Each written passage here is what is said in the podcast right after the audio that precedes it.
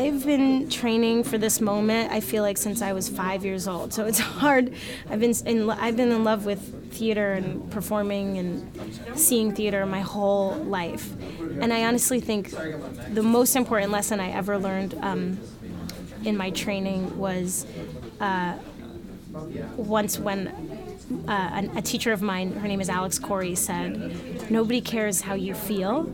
And it felt cold at the moment. And what she meant, though, was our job is to tell stories to affect change in other people and to sort of our responsibility is to tell our story is the story for our audience as opposed to sort of i'm feeling tired today or i'm feeling whatever so um, that was a pretty big uh, lesson to learn. Um, and she is, we've, Alex and I have actually worked together in my professional life, and she does live that. You know, she comes in if she's tired or lost. Your job is to go out there and to give um, an amazing experience to the people who have paid a lot of money to see it.